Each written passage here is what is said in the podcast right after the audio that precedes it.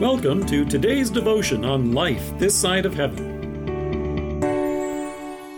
The Word of God from Luke chapter 23, verses 40 to 42. Don't you fear God, he said, since you are under the same sentence? We are punished justly, for we are getting what our deeds deserve, but this man has done nothing wrong.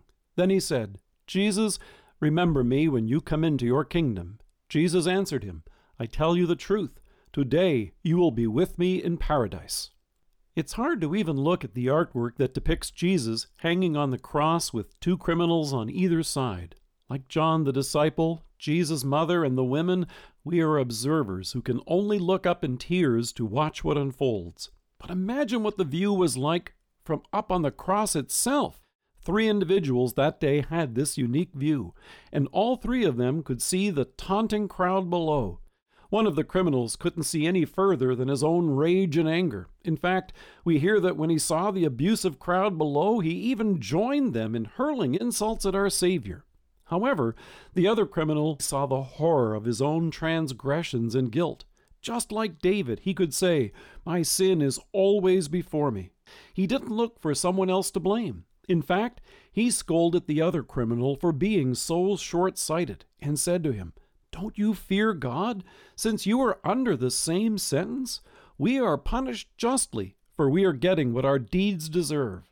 However, along with seeing the ugly mob below and looking deep into his conscience and seeing his guilt and depravity, he also looked beside him at the one who occupied the center cross.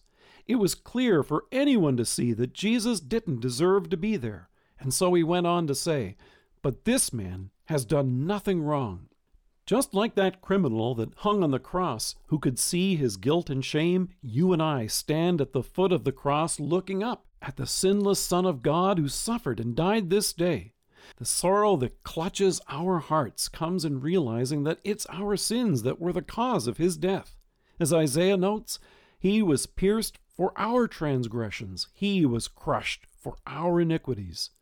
But listen to the wonderful prayer that was spoken next Jesus, remember me when you come into your kingdom. He could see and trust at the salvation that the sinless Savior's death would bring. And by God's grace, you and I may rejoice in this good news as well. Isaiah goes on to announce the punishment that brought us peace was upon him, and by his wounds we are healed. Jesus then assured the dying penitent criminal, I tell you the truth. Today you will be with me in paradise. Faith enables you and me to see beyond our circumstances.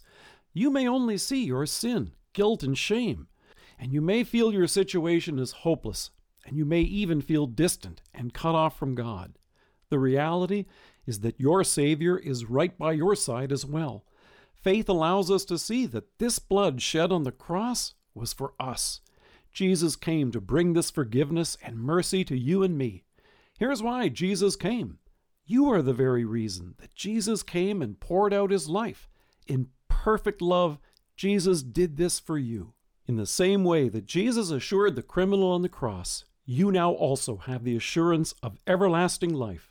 God, who has fully forgiven you of all your sins, shall indeed remember you and welcome you in heaven.